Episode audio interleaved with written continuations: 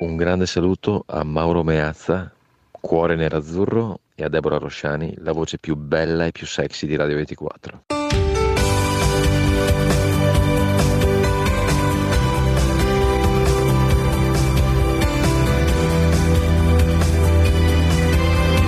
Due di denari, perché i nostri soldi sono una cosa seria. Di Deborah Rosciani e Mauro Meazza.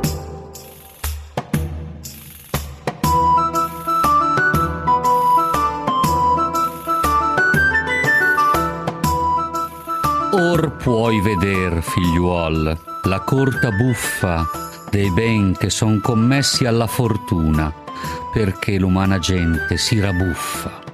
Che tutto l'oro che è sotto la luna e che già fu di quest'anime stanche non potrebbe farne posar una.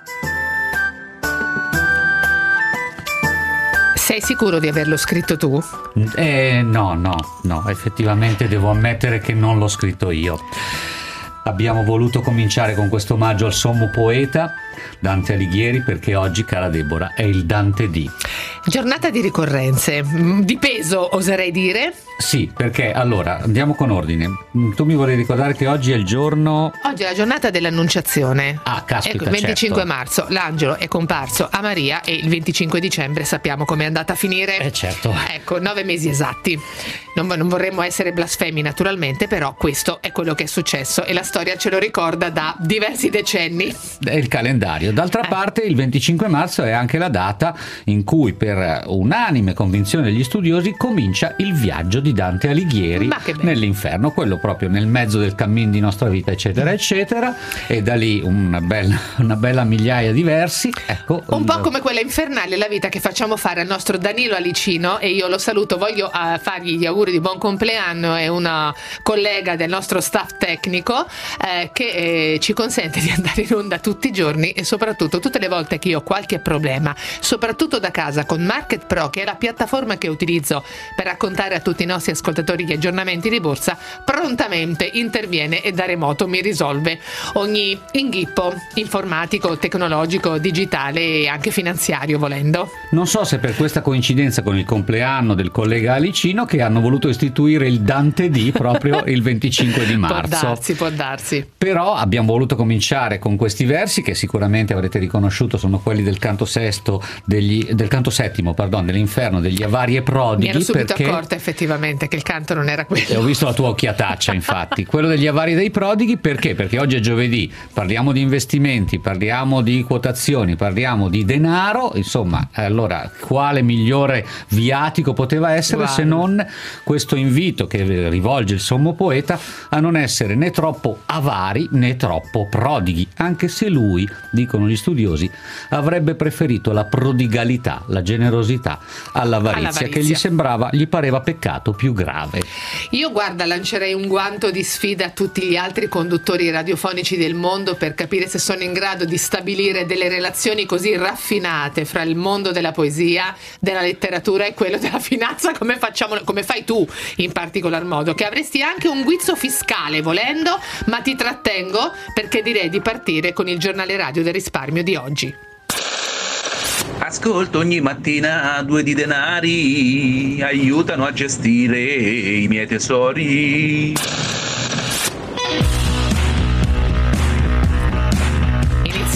Che bello potersi guardare in faccia e stabilire in diretta chi deve partire con la lettura delle notizie del giorno. Sì, inizio io. Allora, Sì, sì, perché questa qui è roba già per me troppo evoluta. Eh vabbè, guarda, invece devi, devi abituarti perché parleremo sempre di più di queste notizie. Allora, dopo aver sfidato Wall Street presentandosi come l'outsider per eccellenza, Robin Hood si quota in borsa e si quota dunque a Wall Street. Ah, quelli lì che avevano fatto tutto Eh, quel sì, pasticcio tutto quel quotazioni. pasticcio era quella mm, community, chiamiamolo così, quel sito dove praticamente si generava molto dibattito mm, tra i piccoli trader, in particolar modo quelli che avevano scatenato le compravendite su GameStop, eh, sfidando poi l'attività anche dei grandi hedge fund. E insomma un grande fermento di cui abbiamo parlato diverse settimane fa, ma Robin Hood alla fine ha deciso appunto di mm, quotarsi a Wall Street, come vi dicevo, e ha completato le procedure per la sua prossima introduzione sul listino.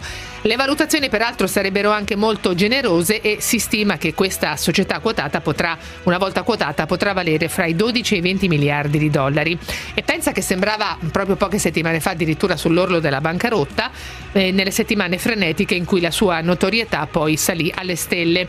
È stato a gennaio, lo ricorderete che Robin Hood è balzata l'attenzione dei media e anche del congresso americano per la verità, eh, è un'applicazione che facilita le transazioni in borsa e soprattutto lo fa fare senza pagare delle commissioni e questo ha mh, generato anche quel famoso dibattito sulla democratizzazione della finanza consentendo anche appunto di fare operazioni di acquisto e vendita di titoli quotati senza effettivamente spendere nulla. È una società californiana, una società che mh, è nata nella Silicon Valley e, e poi appunto proprio di recente ha conosciuto un vero e proprio boom negli affari.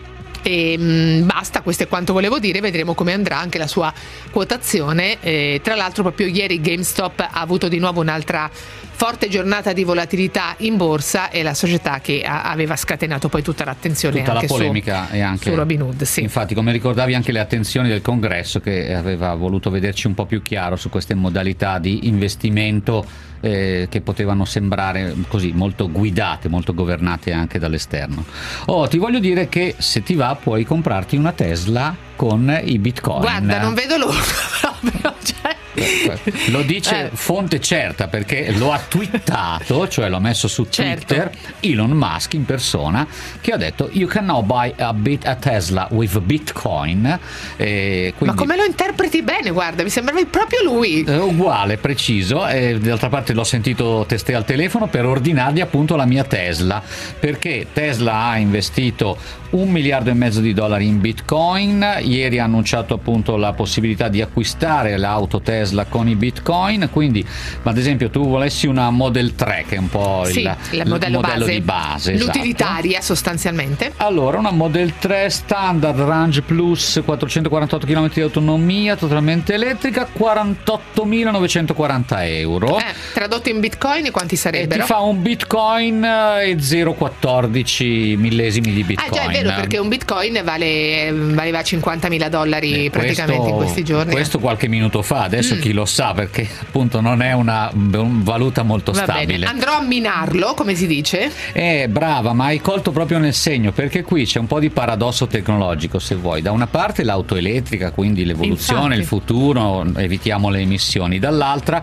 l'utilizzo di una valuta che, come sappiamo, per essere coniata comporta un uso di energia molto molto spinto. Sappiamo che per minare, per fare il mining, come si dice, di queste criptovalute, Ma mi insospettisce tutta questa tua informazione sull'argomento. No, no, no, mi sono, mi sono informato con eh, degli operatori del settore. Ah, va bene. Il, eh, per minare, dicevo, sono necessari parecchi, parecchi eh, computer, utilizzo massiccio di energia e quindi, insomma, tant'è vero che molti di questi punti di mining si fanno, ad esempio, in montagna dove la temperatura è più bassa e si risparmia almeno sul raffreddamento dei processori. Io sono impressionata dalla tua conoscenza dell'argomento, pari quasi a quella della Divina Commedia, cioè Ah, no? veramente me la reciti così.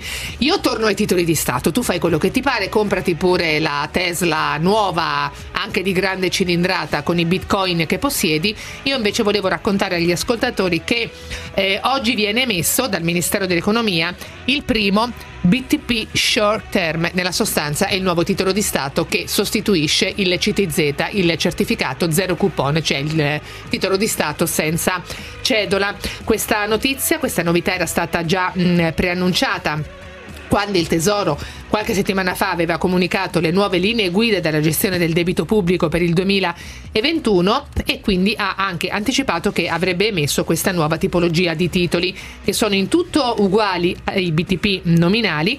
Potranno avere una scadenza compresa fra i 18 e i 30 mesi, quindi fra l'anno e mezzo e quasi mm, due, due- anni, e due anni me- due mezzo. anni e mezzo, i due anni e mezzo, e andrà a sostituire interamente i collocamenti del GTZ, CTZ che da quest'asta in poi si possono ritenere definitivamente sospesi. Quindi è una novità molto interessante, non abbiamo ancora l'esito di questa operazione, non appena arriverà, naturalmente questa mattina ve la comunicheremo. E adesso per continuare a saltare di palo in frasca.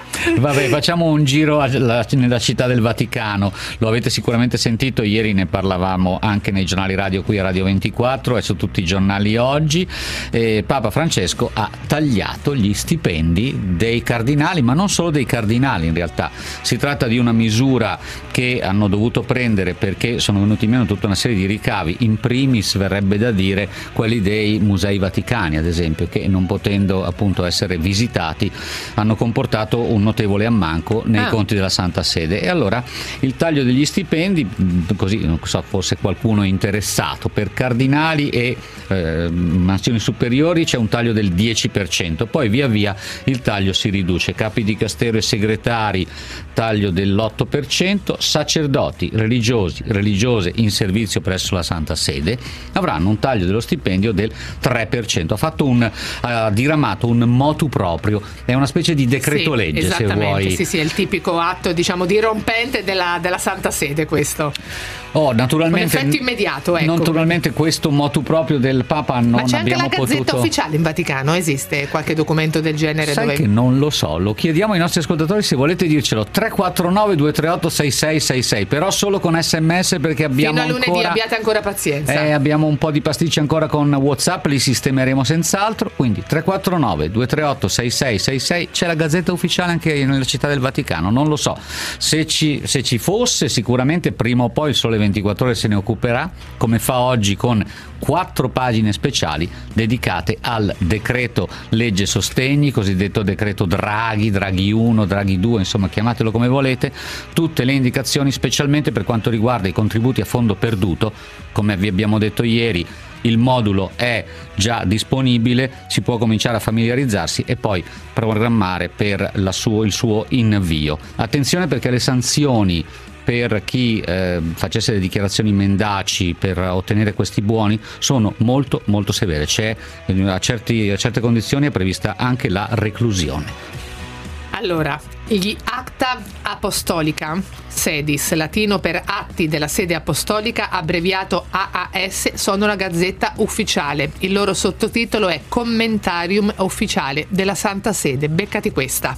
Guarda, ma io ero sicuro di trovare. Marco. Lombardo, io non ho cercato niente, non ah, l'ho fatto in ma tempo. Vabbè, allora, allora, se abbiamo già in casa il supporto, allora a questo punto guarda. Ecco qua, guarda, c'è anche un collega, un amico Edoardo Caprino di un'agenzia, appunto amici di uffici stampa che ci aiutano a trovare gli ospiti dei nostri programmi. Anche Edoardo mi sta scrivendo la stessa cosa. Degli acta apostolica. Quindi intanto ah, grazie per ascoltarci tutti in maniera così interessata anche a questi giochi di prestigio sulle notizie che diamo la mattina e direi adesso però di ritornare a, a, quei sentieri che pratichiamo con maggior sicurezza. Guarda, abbiamo un dillo a due denari un po' anomalo. Per favore, una sigla Roberta, Roberta Frisani, per favore. Dillo a due di denari. Buongiorno. Sì. Sarei curioso di sapere. Stamattina mi interpreti a Elon Musk, adesso anche l'ascoltatore, vai. Sarei curioso di sapere perché quando si analizzano i dati di borsa nelle trasmissioni di Radio 24 e nei collegamenti dell'ottima Deborah Rosciani. No, vabbè, non diceva così la mail dell'ascoltatore, ma hai liberamente interpretato no, tu. No, ma era sì. sottinteso. Sì. Si citano, ad esempio, alcune aziende al posto di altre. Ma perché sono degli indici particolari? Ad esempio, non so, Moncler, ma anche altri casi. Perché si citano queste aziende? Grazie e saluti da Andrea. Allora, eh, sì, è una, una, domanda molto secca di tre righe. Eh, io cito generalmente i migliori e i peggiori titoli del giorno, a meno che non ci sia una notizia molto importante su una società specifica, ma se la società non fa una prestazione particolarmente rilevante, difficilmente la giriamo, quindi la, la, la, la segnaliamo. la segnaliamo.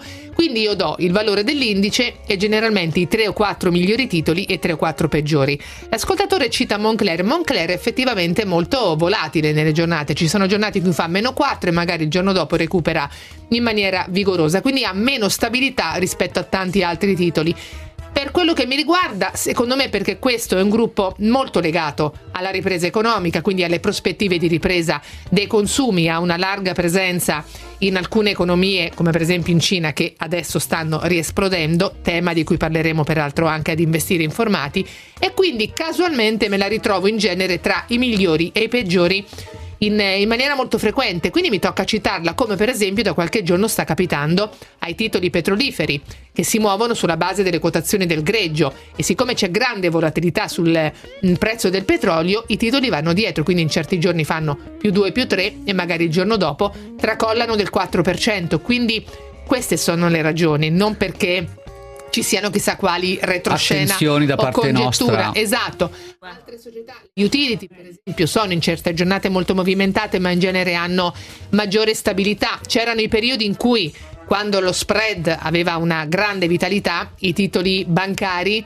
correvano dietro alle prestazioni dello spread e quindi li indicavamo molto spesso. In questo periodo un po' meno, in certi giorni con la ripresa del risico bancario, i titoli bancari si sono mossi molto e quindi ne ho parlato molto andiamo dietro alle notizie e i titoli si e muovono a, di conseguenza. E all'andamento dei listini. Ma guarda, tu hai citato il petrolio e sì? ciò capita a fagiolo. Bene. Perché L'altra dobbiamo... materia prima, magari, eh sì, perché... le commodity agricole. Brava, perché essendo tra una delle più importanti materie prime ci dà proprio il destro per introdurre il nostro primo ospite.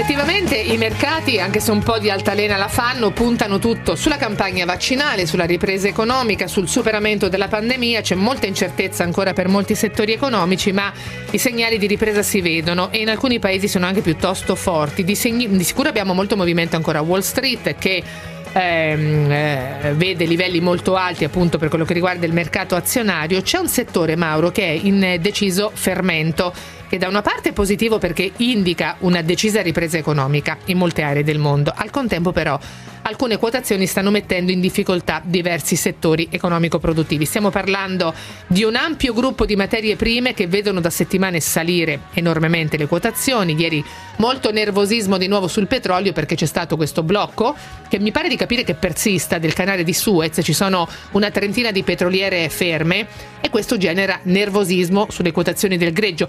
Queste sono peraltro anche le motivazioni eh, per le quali noi raccomandiamo prudenza quando si ha la tentazione di investire in questo settore, perché è un settore che ha delle dinamiche che sono del tutto incontrollabili e quindi bisogna muoversi in questo comparto con padronanza e soprattutto sapendo bene anche quali strumenti utilizzare. utilizzare. Giancarlo Dall'Aglio, trader e formatore per trading in commodities, buongiorno e ben trovato. Buongiorno a tutti voi, grazie per l'invito. Quali sono i temi che ti incuriosiscono, Mauro? Ma in realtà un po' tutti, cioè mi incuriosisce molto questo chiedere, di cui vorrei chiedere conferma che hai detto prima. Mm, il diciamo, riscaldamento delle materie prime, la, le attenzioni per le materie prime sarebbero premonizione di ripresa o primi segnali di ripresa in atto. Eh, condivide questo, questa sintesi dall'aglio? Assolutamente sì, ma c'è credo un altro elemento molto importante. In realtà da mesi si sta parlando della possibile partenza di un super ciclo rialzista sulle materie prime. Le materie prime negli ultimi anni hanno avuto un comportamento laterale e quindi non si sono mosse con forza al rialzo. Da qualche mese si sta parlando con insistenza di inflazione. Eh, gli stati, in primis gli Stati Uniti, eh, hanno immesso una quantità enorme di liquidità nel sistema. Eh, negli ultimi giorni il congresso americano ha approvato un'altra misura di aiuti fiscali per 1,9 trilioni di dollari, arriveranno assegni eh, sui conti dei cittadini americani. Si parla già del fatto che i giovani eh, li investiranno in borsa. Prima vi sentivo parlare di, di Robin Hood, eh, broker eh, frequentato soprattutto da giovanissimi. E tutto questo naturalmente porta a delle riflessioni.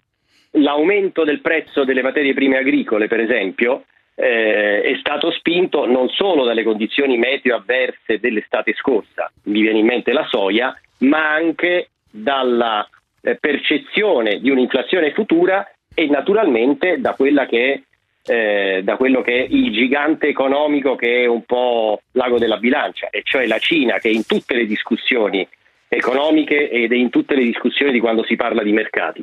La Cina eh, fa incetta di materie prime, eh, i prezzi interni molto spesso vanno alle stelle e poi naturalmente rilasciano scorte e quindi tutto si riequilibra. Ma se andiamo a vedere le quotazioni di soia, mais e grano, siamo sui massimi da diversi anni. Ritornando al petrolio, che è la commodity con cui avevate eh, introdotto appunto il discorso, sì, grande volatilità e quindi grande attenzione nell'investire perché naturalmente eh, si può andare incontro anche a, a, perdite importanti se non si usano gli strumenti giusti, se non eh, si ha una corretta gestione del rischio. Molto spesso influiscono anche le questioni esogene o geopolitiche. Per quanto riguarda le questioni esogene, eh, e il canale di Suez, il blocco del canale di Suez è una di queste, si tratta di situazioni improvvise. Qualche settimana fa, per esempio, l'ultimo a lungo rialzista del petrolio che aveva portato i prezzi fino a 68 dollari era stato dovuto a degli attacchi a postazioni petrolifere saudite che normalmente genera che cosa? Un premio al rischio spesso esagerato rispetto alla, alla portata dell'evento. I sauditi si sono affrettati a dichiarare che era tutto a posto, che la produzione non sarebbe stata bloccata e i prezzi da, da quel giorno hanno cominciato a scendere. Da 68 dollari siamo passati ai 57,5 mm. di due giorni fa e poi ieri sull'onda di questa notizia grande recupero di 2 dollari e mezzo ma in un trend di ribilanciamento dei prezzi un po' a ribasso in questo periodo eh, credo soprattutto per colpa del ritardo dell'Europa nell'uscita definitiva da questa bruttissima esperienza che stiamo vivendo tutti, che è quella della pandemia, mentre gli Stati Uniti già procedono spediti, c'è una proiezione del, di un PIL al 6,5% per il 2021 dichiarato dalla Banca Centrale Americana nei giorni scorsi, stesso discorso per la Cina che addirittura sì, che pure appunto sta, 2020, sì, eh, si è parlato del 6% e forse, e forse hanno detto oltre il 6% e forse siamo troppo pessimisti insomma.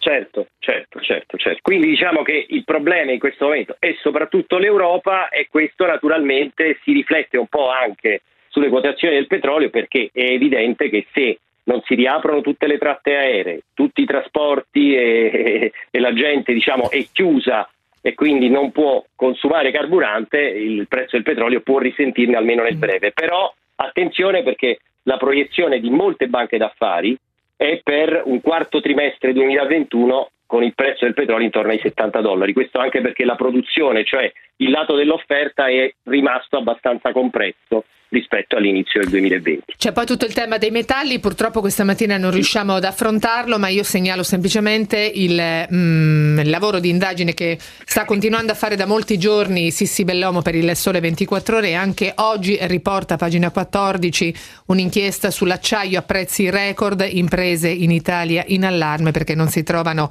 laminati, poi l'alluminio che viaggia a 2300 dollari per tonnellata, quindi anche questo è un settore da monitorare con attenzione soprattutto perché queste quotazioni hanno una ricaduta importante appunto tra tante imprese. Ma ne riparleremo in un'altra circostanza. Grazie a Giancarlo Dallaglio per essere stato con noi. Buona giornata. Grazie a, a tutti voi, un saluto. Sono le 11.30, Mauro. Eh, le borse, le borse. Sky.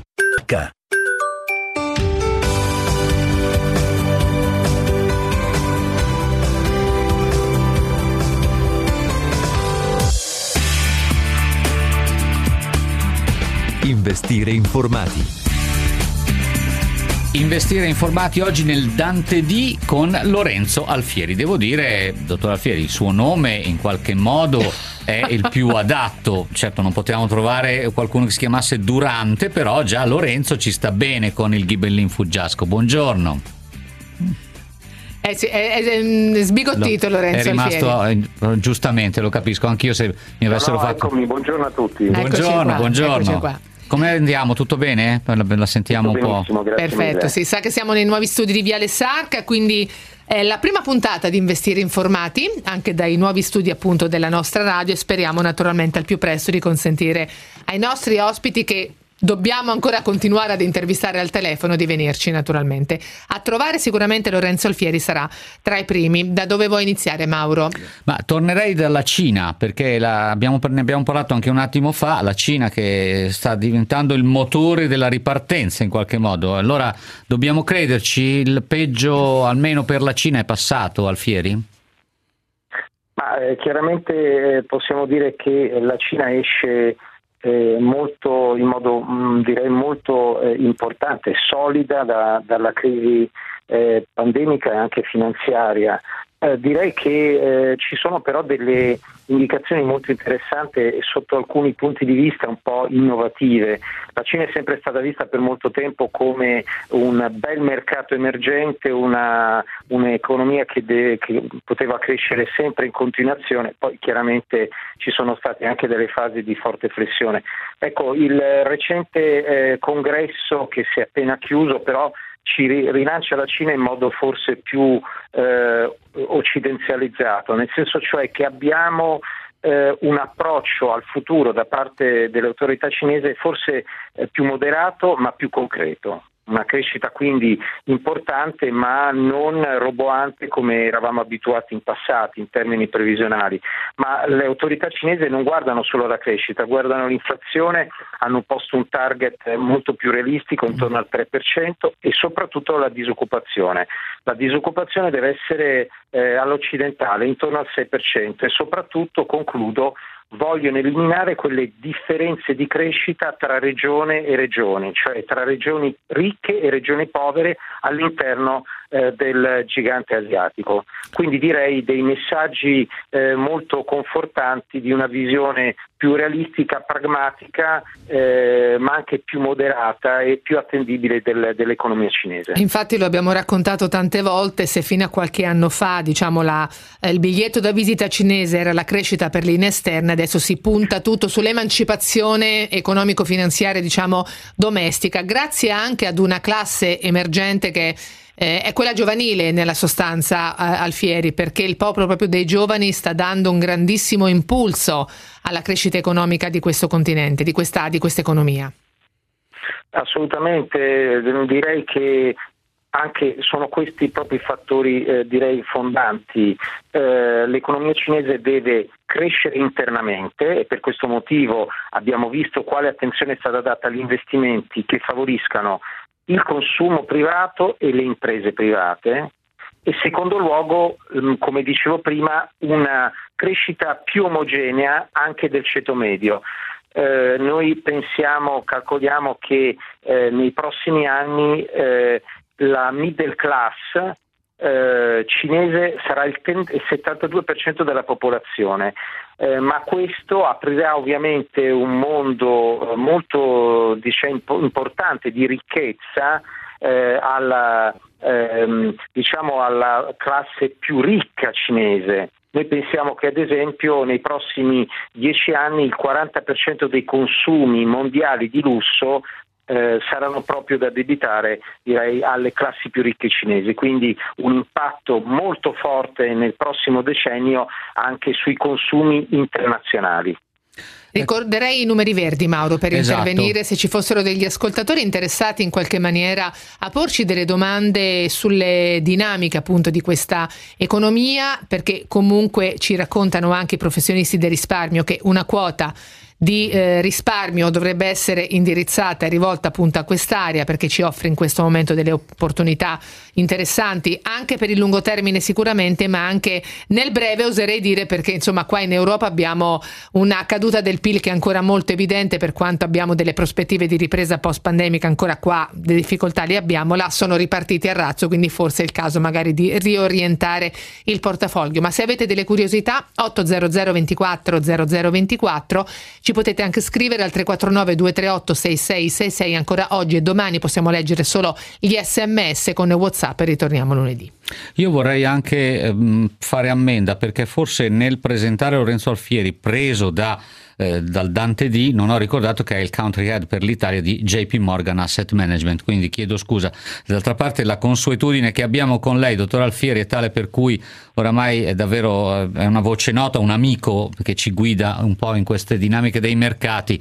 Le sono così le ho un po' dimenticato di, di dare la, la, giusta qualifica. Ci chiedono sì, diversi è ascoltatori. Vero, infatti, adesso ci sto pensando, eh, è uno dei nostri. Oramai lo avvertiamo come persona di famiglia, Alfieri.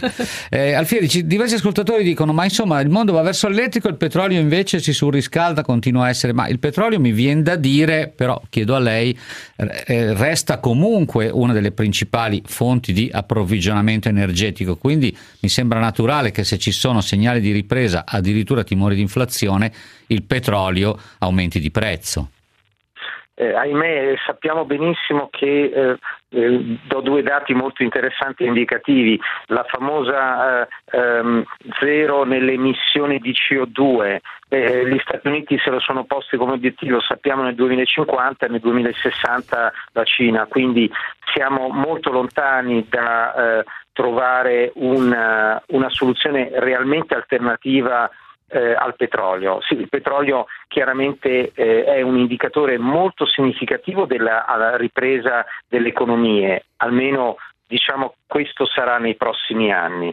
Eh, però eh, bisogna ricordare che non necessariamente un rialzo del petrolio eh, debba eh, generare un rialzo dell'inflazione e quindi eh, la preoccupazione appunto di avere eh, un prezzo del petrolio che sta salendo e probabilmente potrà salire nella seconda parte dell'anno non deve necessariamente portare alla conclusione che siamo eh, vicini a un forte rialzo dell'inflazione.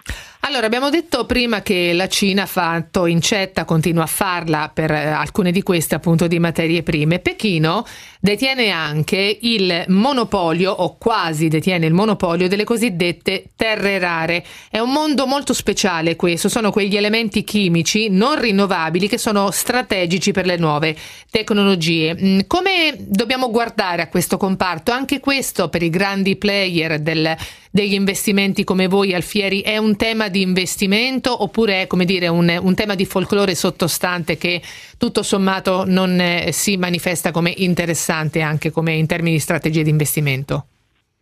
Ma, eh, chiaramente andiamo proprio in alcune nicchie di investimento. Infatti. Sì, in teoria sono molto interessanti e in effetti è attendibile che eh, ci aspettiamo quindi che alcune eh, materie prime, ad esempio le cosiddette terre rare, potranno continuare a salire. Non ci dimentichiamo che sono fattori fondamentali, ad esempio ehm, in alcune eh, attività produttive penso al, a, ai semiconduttori, ma ce ne sono molte altre. Ecco, peraltro un conto ovviamente guardarlo sotto il profilo di utilizzo industriale, un conto è guardarlo sotto il profilo di investimento eh, finanziario puro eh, il problema pro, posto, proprio quello di essere sostanzialmente una nicchia crea anche il problema eh, della illiquidità dell'investimento. Si può entrare ma magari non si riesce più a uscire, quindi questo è un, qualcosa che deve tenere lontano l'investitore privato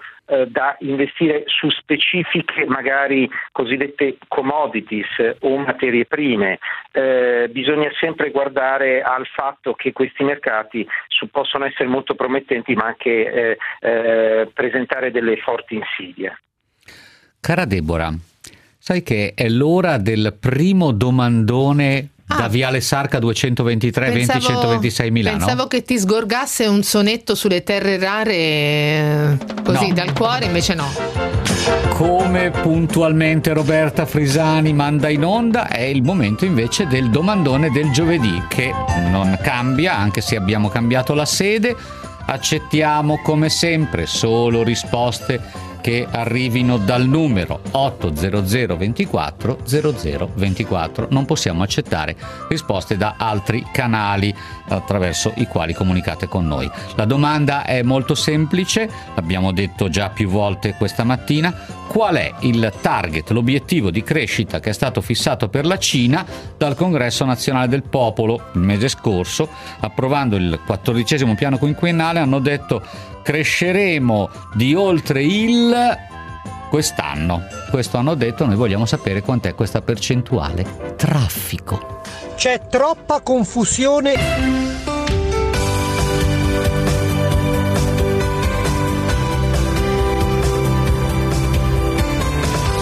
Due di denari.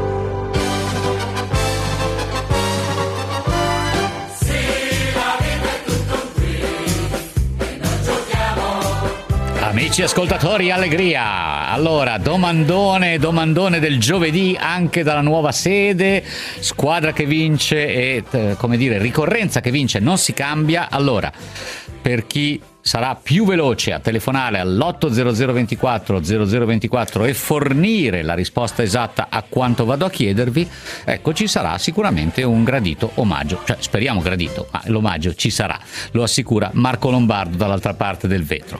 La domanda è la seguente qual è la percentuale di crescita che la Cina ha indicato per quest'anno. Un obiettivo di crescita di oltre il vogliamo sapere la percentuale. 80024 0024 Deborah a te e al nostro ospite Lorenzo Alfieri. Volevo riportare a Lorenzo Alfieri ehm, un'osservazione di, ah, ci sono un paio di ascoltatrici che ci scrivono. Addirittura Mirella ci chiede di una operazione di ehm, integrazione fra due società cinesi, eh, Mirella, io non, non, credo che sia il caso di rivolgere questa eh, domanda appunto al nostro eh, ospite di questa mattina, Lorenzo Alfieri. Ci documenteremo appunto su questa vendita di una società rispetto ad un'altra, ma eh, è piuttosto mh, mm, come dire, mm, precisa la richiesta e quindi non credo che sia il caso appunto di riportarla a due di denari.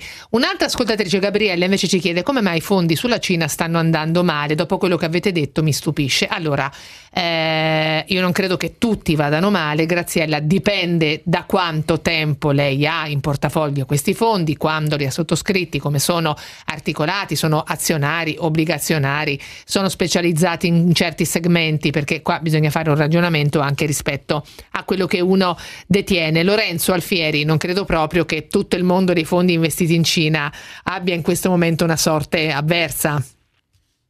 No, io eh, mi permetto solo di eh, commentare, credo che correttamente l'ascoltatrice stia facendo riferimento all'andamento dei fondi azionari cinesi e dei listini azionari cinesi nelle ultime 3-4 settimane. Eh. Eh, e su questo effettivamente eh, bisogna aprire una velocissima parentesi. È vero, non ci dimentichiamo però che i mercati azionari cinesi e i fondi che, che, hanno investito in questi mercati hanno avuto una eh, fortissima eh, crescita. Eh, possiamo mh, direi stimare tra il 50 e il 60% nell'ultimo anno.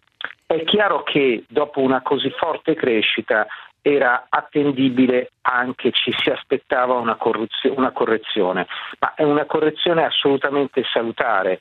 Eh, concludo dicendo Entrare in, sui mercati cinesi non significa ovviamente fare investimenti di brevissimo termine, significa avere un piede, se così vogliamo dire, nella seconda, ma probabilmente già prima economia al mondo, quella che avrà i tassi di crescita maggiore e quella che quindi avrà eh, maggiori potenziali anche in termini di eh, crescita sui propri destini. Eh, è però qualcosa che deve essere fatto eh, nel tempo perché ci saranno comunque delle correzioni e per questo noi consigliamo sempre se uno vuole entrare sui mercati azionari cinesi di farlo attraverso dei fondi ma di farlo in modo progressivo attraverso i cosiddetti piani di accumulo e seconda cosa attraverso ovviamente dei fondi specializzati. Mm-hmm. Perché eh, mi sembra di capire Alfieri che le aspettative di guadagno subitaneo che spesso guidano, ma ci guidano erroneamente, verrebbe da dire, non sono a portata anche se stiamo parlando di crescite percentuali molto spiccate per alcune aree del mondo. Comunque siamo sempre nel, nell'ambiente dei tassi zero, dei tassi negativi come clima complessivo. Certo, eh, assolutamente vero e quindi comunque siamo di fronte a mercati azionari che hanno raggiunto i massimi, quindi inevitabilmente la volatilità rimarrà molto alta. E quindi indovinare, scusate il termine, il momento giusto e corretto in cui entrare sul mercato, anche, com, anche, molto interessante come quello cinese, è praticamente impossibile. Quindi bisogna, come dicevo prima, entrare in fasi successive progressivamente ed avere un orizzonte temporale che sia molto eh, co- sia corretto. Ripeto, eh, l'economia cinese è molto interessante per i presupposti da qua ai prossimi dieci anni eh, sul, sullo scenario eh, internazionale. E quindi evidentemente non si può pensare di avere tutto subito, bisogna ovviamente avere un minimo di, eh, eh, di, di, attesa, aspettare, saper aspettare, ma individuare anche per così dire la storia il trend giusto e corretto. Ci sono alcuni ascoltatori alfieri che ehm, eh, fanno questa osservazione, ma ci dobbiamo fidare dei dati cinesi, sappiamo quanta ehm, così un po' eh, quanto scetticismo abbiamo avuto un anno fa quando arrivavano le prime notizie sulla pandemia, sul numero dei contagi, sulle loro modalità di contenimento, i morti, lo stesso eccetera, ma a prescindere dalla pandemia abbiamo sempre avuto grandi perplessità sulla modalità di divulgazione appunto dei dati di qualunque tipo da questa economia. Eh, voi come vi ponete come grandi attori appunto del panorama degli investimenti rispetto a questo, a questo problema? Avete modi diversi per andare a fare delle mh, indagini sulle loro statistiche per poi riportarle anche ai vostri investitori? Eh, Alfieri, ecco, cosa pensa di questo tema? Eh, questo tema è molto molto importante ed è molto corretto che gli ascoltatori abbiano evidenziato questo problema. È un problema sicuramente che anche sul mercato cinese, ma su molti mercati emergenti c'è stato per anni. La importante notizia un po' per tutti è che negli ultimi anni eh, la Cina, le autorità cinesi hanno aperto, per così dire, le proprie porte affinché gli investitori eh, potessero avere delle sedi stabili eh, delle società quindi eh, in Cina eh, di investimento. Eh, e questo ha permesso quindi agli analisti, agli esperti, ai gestori di vivere eh, diciamo quotidianamente la realtà cinese dal loro interno. Semplicemente a questo punto è evidente che quando voglio eh, acquistare un'azienda, eh, un titolo di una società cinese, faccio gli incontri, vedo gli imprenditori, vedo i processi produttivi, analizzo i bilanci direttamente in loco, cosa che fino a poco tempo fa era molto difficile fare. Quindi anche sotto questo profilo eh, vorrei dire che c'è stata una notevole evoluzione e i mercati cinesi oggi sono per così dire molto più affidabili rispetto a qualche tempo fa. Concludo ricordando che oggi come oggi comunque il 40% dei mercati emergenti è rappresentato proprio dai mercati cinesi, tanto per eh, rappresentare la, l'importanza e forze, la forza dell'economia cinese all'interno eh, del mondo cosiddetto emergente. Questo, questa maggiore permeabilità, per così dire, eh, si traduce poi anche in una maggiore affidabilità della... sto pensando, eh, sa cosa Alfieri, un po' alla, eh, ai prodotti ESG cosiddetti, cioè rispettosi dell'ambiente, rispettosi del rapporto sociale, della governance aziendale, cioè il mercato cinese è abbastanza trasparente da poterci rassicurare anche su questi aspetti che per noi risparmiatori occidentali sono molto importanti. Eh, diciamo che eh, la sostenibilità nei mercati emergenti e in questo caso specifico mercati, eh, sui mercati cinesi, quindi per quanto riguarda il sistema produttivo cinese, è a, possiamo dire ai primi passi, però non bisogna dimenticare che i target sono estremamente importanti, eh, sfidanti.